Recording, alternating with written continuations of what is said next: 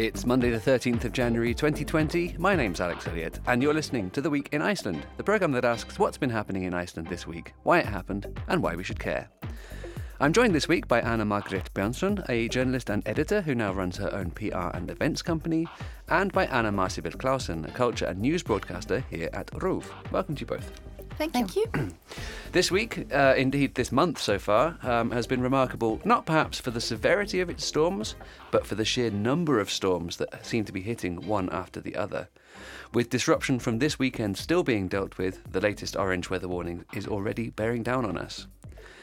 In one of those storms, a glacier tour company failed to cancel a tour and now has litigious, traumatised, and frostbitten customers threatening court action.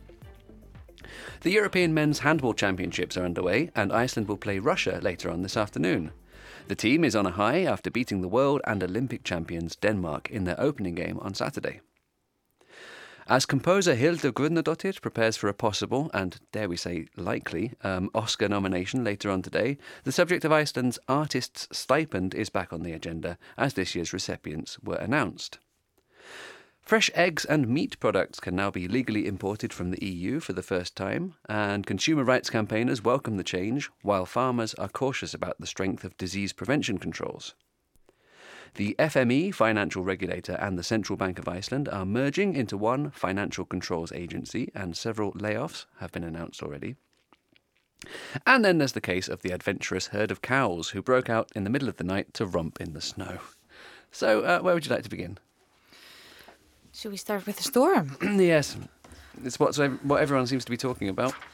Now, I, uh, I recently I recently did a story about why we talk about the weather and so and one of the one of the ideas behind why we talk about the weather you know this psych- psychological thing is what happens is, that we try to find a common point mm. and we all experience the weather you know mostly equally you know weather doesn't ask what class or race you are right but weather has also been this comforting subject to hold on to, you know, because we we can all agree on it and we can all talk about it and it's non-political. But at this point, the weather is always going to be political. And it's kind of like this theory of how every argument that you get into online will eventually end up with somebody being called a Nazi or referencing the Holocaust in some way. Somehow now all weather conversations are doomed to end up with uh, climate change. I wondered where you were going with that. Yeah, yeah, yeah. right. Hmm. So it's the it's the, it's kind of yeah it's it's this that same law and I, I feel like that's I've been seeing a lot of that over the weekend in terms of you know because we're not it's not like we're unfamiliar with storms. No, we're not. And I was just saying to Alex earlier when I got in that uh, when I was a child, uh, there were storms all the time, and uh, so I, I don't think this is unusual. So I I'm sure that in this instance, there's not much climate change going on in Iceland for winter storms, at least. Um, although I'm not, you know, I no. wouldn't think so. There it was, was like three years ago, wasn't it? It was very, very stormy. The stormiest ever, three or four that years ago. That was a December, yeah, mm. I think three years ago. Uh, we've always had quiet. storms. Mm. Um, mm. But right. maybe in the last 10 years, the winters have been more rainy than snowy. Possibly mm-hmm. this is where people are. This is what people are talking about. But last night was terrible. Lots of people stranded at the airport. Right. Uh, road closures. So that was quite a, a newsworthy evening. And one man died as and well. And yes, terrible accident as well on that stretch of road between the airport and Reykjavik. Mm. Yeah, and we've had a few accidents over the over the weekend and before the weekend, right? Mm-hmm. The bus crash with the um, with the medical students. Mm. Which kind of sounds like something out of a Grey's Anatomy, because the first people there are the nurses, mm-hmm. and you know, really thankfully, everybody, I believe everybody as is okay. Um, it could have gone so much worse, and that also begs the question of you know when when to drive and mm -hmm. when mm-hmm. to go into the storm, because I think Icelanders we tend to go ah we can always yep. weather the storm no mm -hmm. matter what and you know and for professional drivers you know they also have this you know many of them have uh, you know this kind of tough guy image that they have to play into that they can get into you know any storm Mhm. and they can go through it Mhm. and uh, yeah i think this weekend may have may have set off a new conversation on exactly how far you should go in order to yes, absolutely. I even noticed with the big storm that came, the first big storm. This uh, when was it? Uh, in yeah, beginning of January, when people say, "Well, this wasn't really bad. This is nothing. You know, we can go out in this." But um, obviously, with what happened with that tour company who took tourists out onto the glacier in. Uh, in a storm warning, a yellow storm warning, uh, this obviously is a, a, a topic that really should be discussed. I think possibly um, there should just be a regulation that if there is a yellow warning, you just do not go anywhere. You don't take tourists anywhere. That's possibly a, a solution to the problem. Um, something that's new also uh, in recent years is that um, some of the highland roads, like between Hveragerði and Reykjavik, they just close it now. Earlier, they just would leave it open and say, well, there's a storm coming and people would have to go at their own risk, kind of. But now I think people feel like, well, you know, they've closed it, so that's just, there we go. We, So we're that- not going anywhere. That's kind of taking the onus off of you as an individual driver. Mhm. Like, I can't go. Yes. It's so Yeah. um, yeah, Mhm. that's a good thing. hmm Takes away the bravado element that you were talking about, Anna. Yeah. definitely hmm And I mean, because the same thing happens with, you know, we have so many tourists here who, you know, you know, can't be expected to be as informed about conditions Mhm. and how to drive in these conditions. So we kind of have to take that power away from them. We have to say, okay, you know, maybe you think you know, but you really don't. Mm-hmm. So you know, just in case, we're gonna set up this barrier that you that you can't yes. and obviously with this tour company Mhm. I, this is the second time where they have problems going into a storm where they shouldn't have. Hmm they've been sued before and lost because of it. And so obviously they they need to take a hard look at themselves i think. And i, I believe they are. Of course nobody does something like this with ill intent No, But- I think they they uh, what they said is that they thought they could um, get there in time before the storm and uh, get down from the glacier before it hit. But who takes that kind of who makes that kind of decision? I don't know. But I really my hearts were with these uh, people on the gla- glacier because they were there were kids there. And mm-hmm. you know there was that mother on who was interviewed, and she had two children, and they thought they were going to die there. I can imagine how I would have felt there with my kids and just stuck there for 15 hours, frozen Incredibly- almost to death. I mm, mean, it's Yeah. absolutely terrible. incredibly traumatic Mm-hmm. and something they're bound to remember for the rest of their lives Yeah. Mm. In traumatic terms. Definitely not the image that we wanna that we wanna project as a country. You know, come here at your own risk because our tour guides are, uh, you know, overly adventurous. Exactly. So that's why I wonder whether these regulations should be more, um, you know, concise. That just basically, if there's a warning, yellow, orange, red, just that's it. Just don't go anywhere.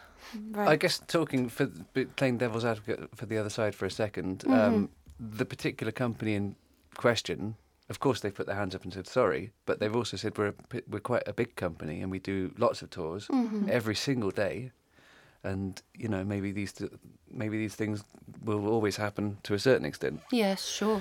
Yeah. And then the other thing, um, oh no, I've forgotten immediately what I was going to say. Monday. Well, well, I think that does happen, right? When companies get bigger, there's you know, uh, there's less oversight maybe on like the particular tours, and but but that's maybe why there need to be regulations. Maybe is, you know because you know there's a you you can't always be sure how experienced the people are who are doing them. That's for sure. I mean, as as the tourist industry grows, maybe there are more inexperienced people being brought in just because they need the stuff. So uh, yeah.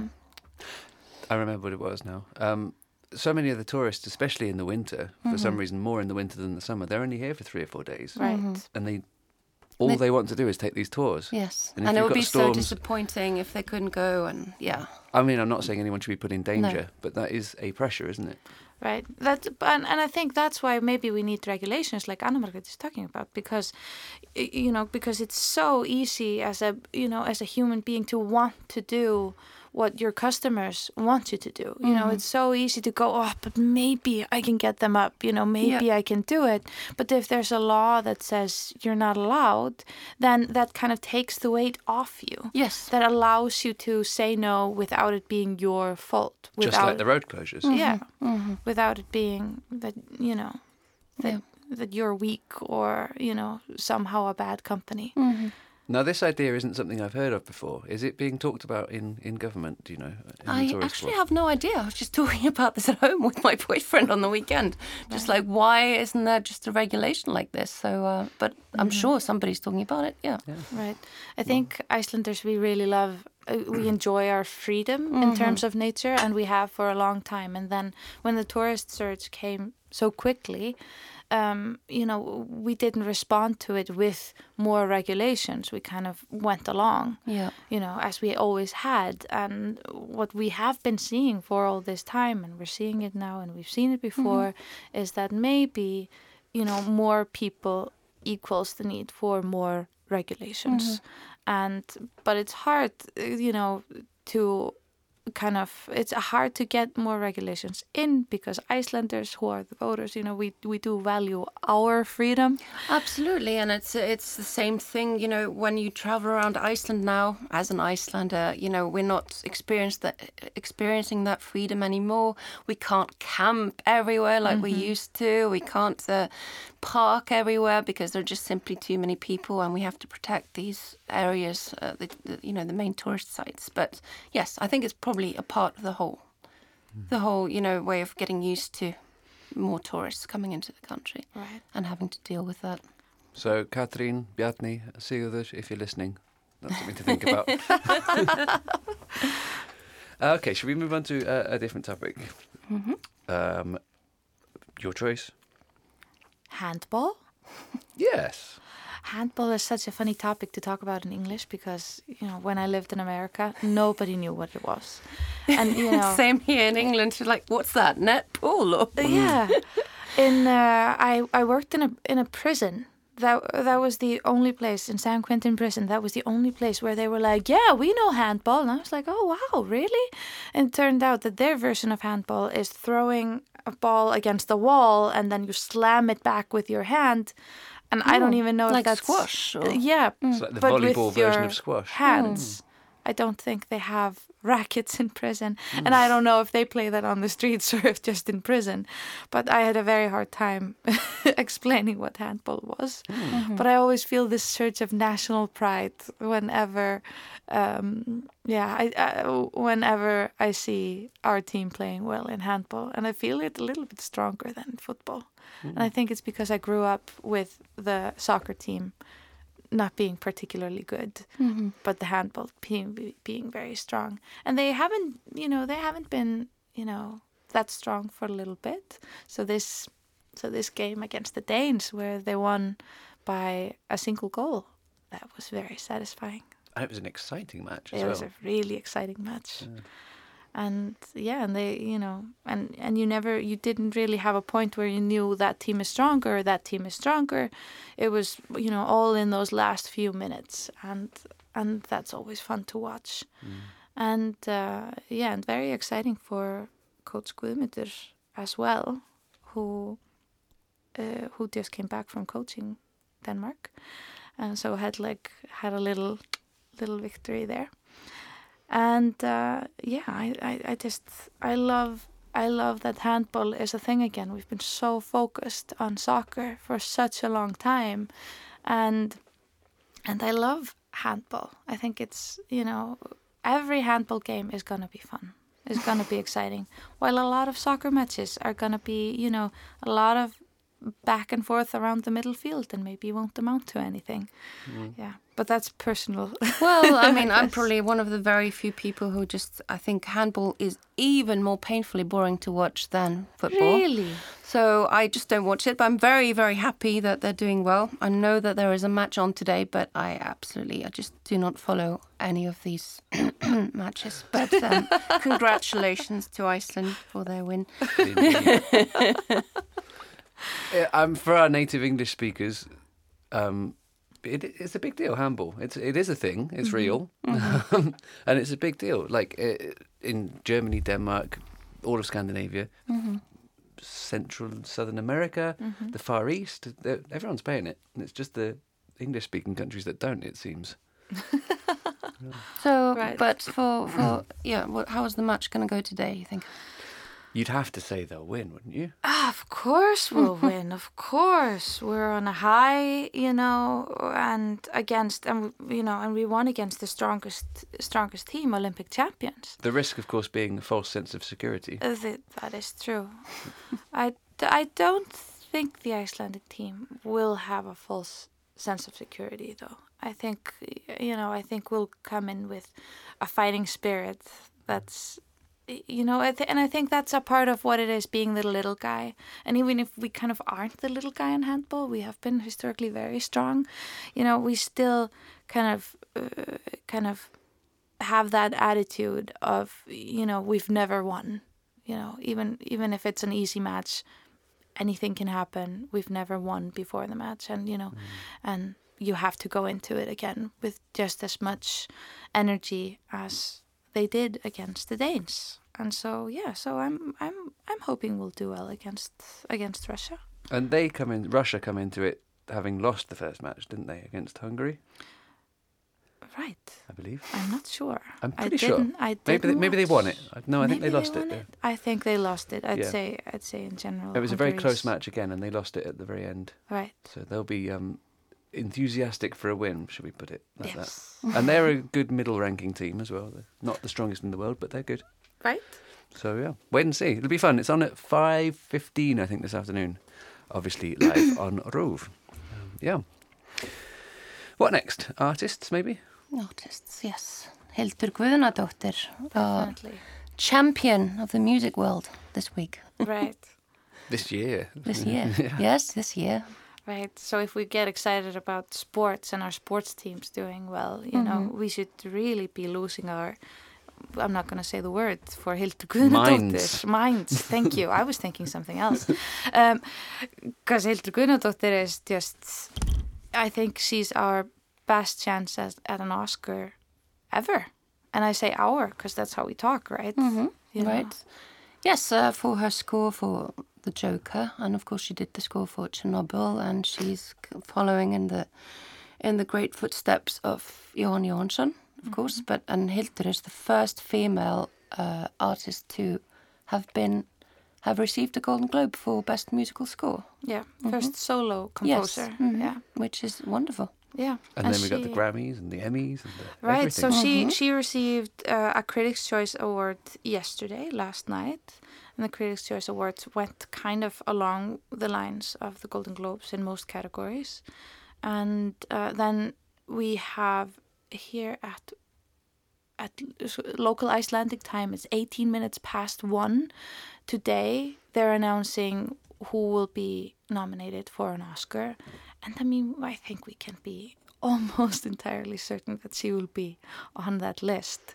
Now if she'll win that's another story um, fairly likely I think so, and I think anyone has watched that film. I mean, that score is just absolutely amazing. It, It just is. brings so much to the actual story.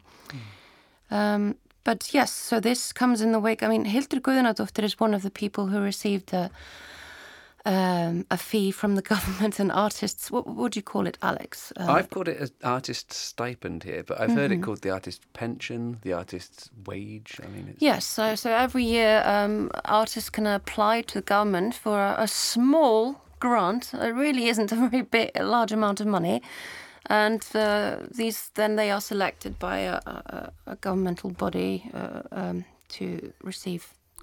You know, and every year there's like a huge debate about whether artists should receive money at all.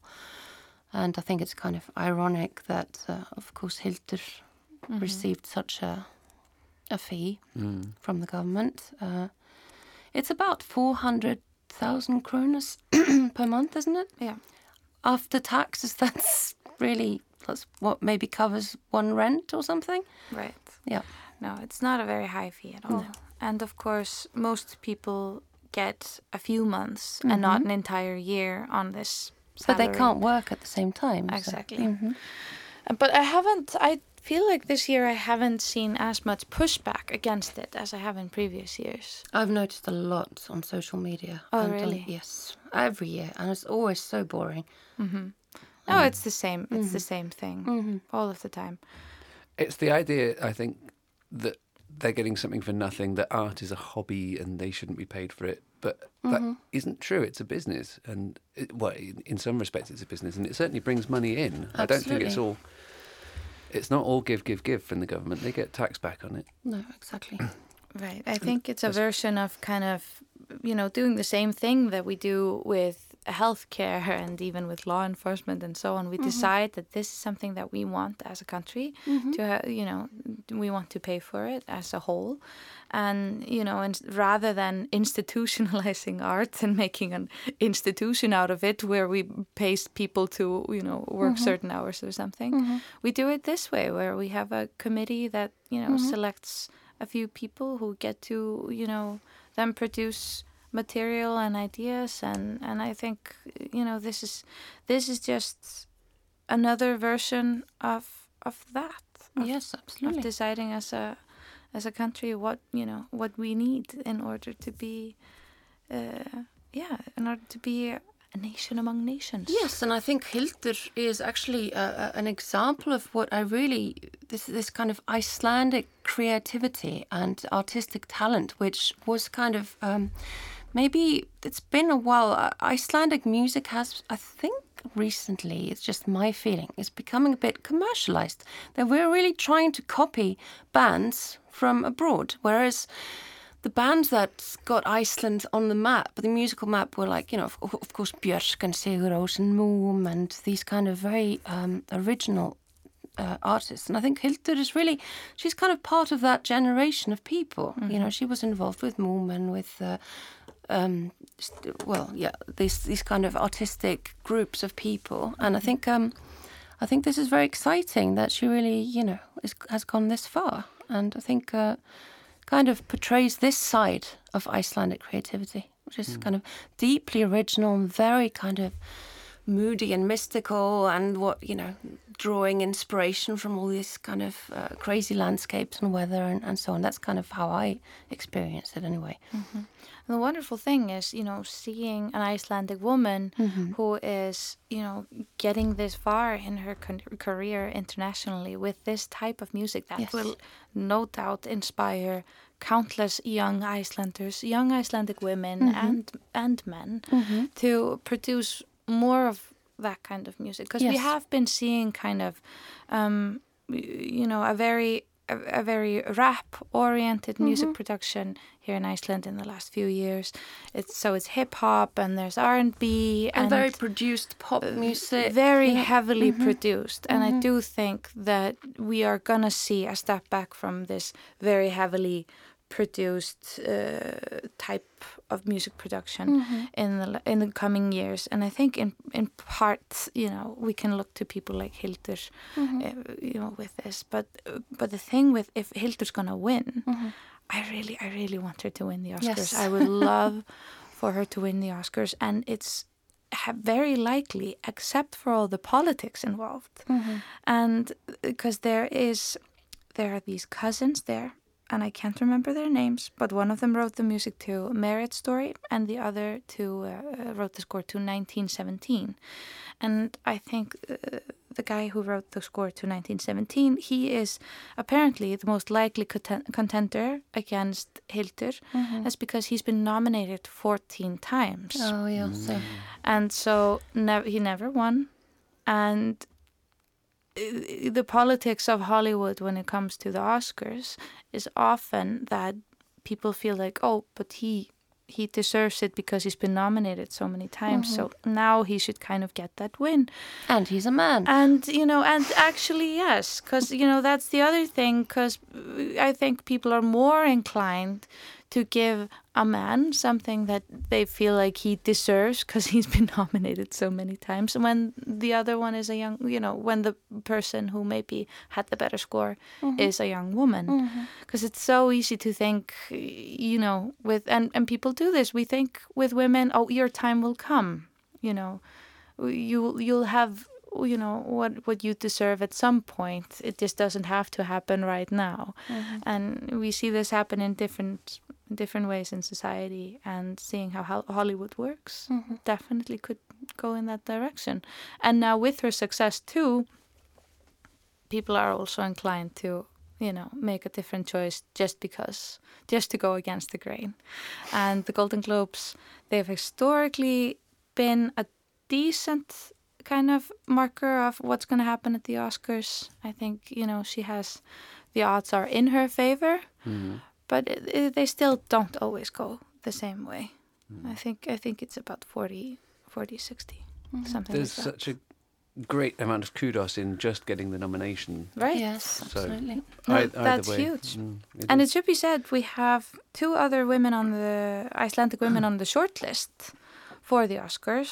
Now, uh, I'm, I believe they both have a real chance at being nominated. That's Frida Svala, who did the hair in Little Women, and uh, Heba Þórisdóttir, who did makeup for Once Upon a Time in Hollywood, and actually appears in the film. Um, and Heba was nominated uh, for the Critics' Choice Award, but as she has said herself, she doesn't believe that she will get any of the awards this year because the makeup in Once Upon a Time in Hollywood was very natural, and people for the make for makeup, people favor voters tend to favor something a little bit more dramatic, as was the case with Monsters and right. So in Bombshell, they use a lot of Mhm. prosthetics Oh, yeah. on uh, on. Yeah, I can't remember who's the lead actress, but they use a lot of prosthetics on her face, and so and that's so impressive. you see it, you see it, you know it. So you know, even if you don't know the intricacies of makeup, you can see that that's been done pretty well. So Heba probably won't be our first Oscar winner, but hopefully uh, her and uh, Frida Svala will also get nominated. That'd be very exciting to have three Icelandic women nominated at the same time. Absolutely. Mm-hmm. Really, really very good luck to them. Um, we've just got a couple of minutes left. Maybe Mm-hmm. we can talk briefly about eggs and meat. Yeah, how eggs and meat can be legally imported from the EU. I Um, noticed yesterday in Bonus that there was steaks uh, that were packaged exactly the same as all the normal steaks, with the, exactly the same writing, Mm. even with the little Iceland origin sticker th- label thing. But they had Irish flags stuck on the front, hmm, stickers of no. Irish flags. exciting. It was very weird. What what did that mean? I assumed it meant possible. I don't know, but Must mean I that guessed it meant they were from Ireland and they just haven't had the chance to update the packaging yet. Wow. But I don't know what it meant. No, I I mean, I think I think that it's probably a very good thing for the consumer, in you know, in in one way that they can, you know, that we have that the meat industry in Iceland has some competition finally, you know, in terms of pricing, and at the same time, it's just such a weird. It's just it's such a weird situation to be importing meat, you know, like extra carbon footprint Exactly, right on yes. there. Um, and just like Anna Margaret was saying earlier, in the middle of, uh, is it Veganuary? Is that what we call it? Vegan January? Yes, vegan January. Is it veganuary? Uh, Do you have that Yeah, yeah, in uh, yeah. I, other countries? Veganuary, yeah. Well, I mean, I, I do eat meat. I, I've been trying to, you know, cut back on meat, definitely. And I think most people should cut back on meat and dairy. I'm not saying that people should, uh, well, obviously that's, you know, whether you're vegan or not. But I, I think that's the general kind of, that those are the guidelines brought to us to, you know, reduce. Um, well, to to help with climate change. So I think uh, obviously this is a strange discussion to be importing egg and eggs and meat into the country. But you know, as a as a mum, I obviously uh, the price of things in, at the supermarket is absolutely extortionate. I mean, it's so expensive. So obviously, anything that will lower a price for um, an average family mm-hmm. in Iceland is probably a good thing. So yes, it's kind of a, I'm torn on this subject really.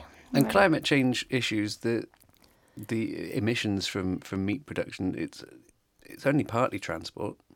Mm-hmm. Yeah. And it, I don't know. I don't know the figures or anything, but it could be that a bigger farm overseas is making less carbon dioxide. I don't know. But Right. hmm who knows? No. But the Um, meat industry in Iceland is heavily subsidized, Mm. and uh, you know, kind of what I'd like to see in the news is that that would be changing, and we'd see more. You know that the you know growing vegetables would be more subsidized, and you know that we'd see more greenhouses or more. yes, you know, absolutely. Iceland could be such a leading, you know, force in that. Yeah. They make Um, they make great produce already. they do. It's very popular. Mhm. There's wonderful produce here, and that there could be more of it, and there could be more varieties. Mhm. But it's expensive. Definitely, Mm. I always buy it though. It's Yes. Just Yep. I do too. well, I, I I said we only had a couple of minutes, and I Mm-hmm. meant it. Um, time flies on this program. Uh, no exception this week. Uh, but the week in Iceland will be back next Monday, the twentieth of January, on ruv.is forward slash English, RÚV English on Facebook, through the RÚV app, and your favourite podcast platform. Enormous thanks to my guests this week, Anna Margret Björnsson and Anna Marsibil Clausen, and to Lydía Grétarsdóttir for running the studio. We end the show with a bit of Icelandica, as always, and this week it's a nod to Bubbi Morthens, Iceland's answer to Bruce Springsteen, Bob Dylan, and Bryan Adams all in one. Is that fair to say? sure. and a recipient of one of this year's RÚV Cultural Recognition Awards this past Friday. This is his 1986 classic, Romeo o Julia. Bye for now. Upp í rísinu sérðu lítið ljós, eitt hjörtuð fönnuð rós. Matarleifar, bógin skeið, undan ondinum samviskan sveið. Þau trúðu á drauma, myrkrið svart, draumarnir tilbáðu þau. Fingurnir gældu við stálið kall, lífsvökvann dælan sau.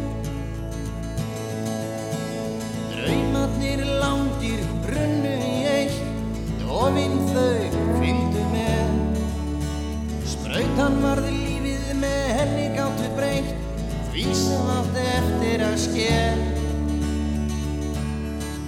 Upp í rísinu lágu ófu sinn vef, óttan þrætt upp á þrá. Ekkert gatt skeð, því það var ekkert ef, ef ef var að gá. Íttust á launleik í fríði og ró, í skugganum Satalía. Hvítir hestar dróðu vagnin með Rómeó, billið hans sað Júlía. Trúðu á drauma, myrkri svar. Draumarnir tilbáðu þau. rojo.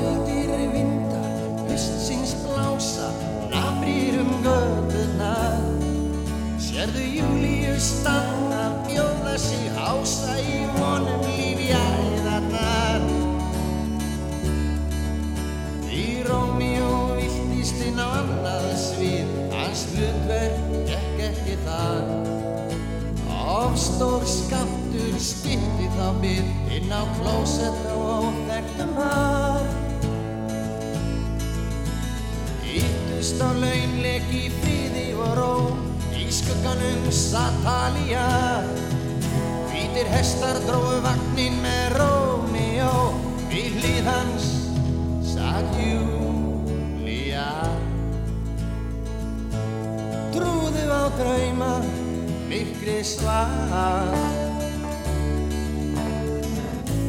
Draumatnir tilbáði þau. Ró